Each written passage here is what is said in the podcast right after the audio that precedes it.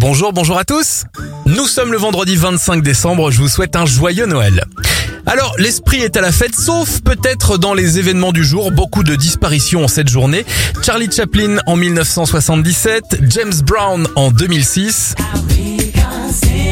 et George Michael en 2016. Vendez-moi ce stylo. Et on termine les événements au cinéma avec la sortie en 2013 du film Le Loup de Wall Street avec Leonardo DiCaprio. Voyage, voyage. Les anniversaires de stars, la chanteuse Désirless à 68 ans, 66 pour Annie Lennox, le Québécois Jean-Marc Généreux souffle ses 58 bougies et ça fait 49 ans pour Dido, passé de belles fêtes.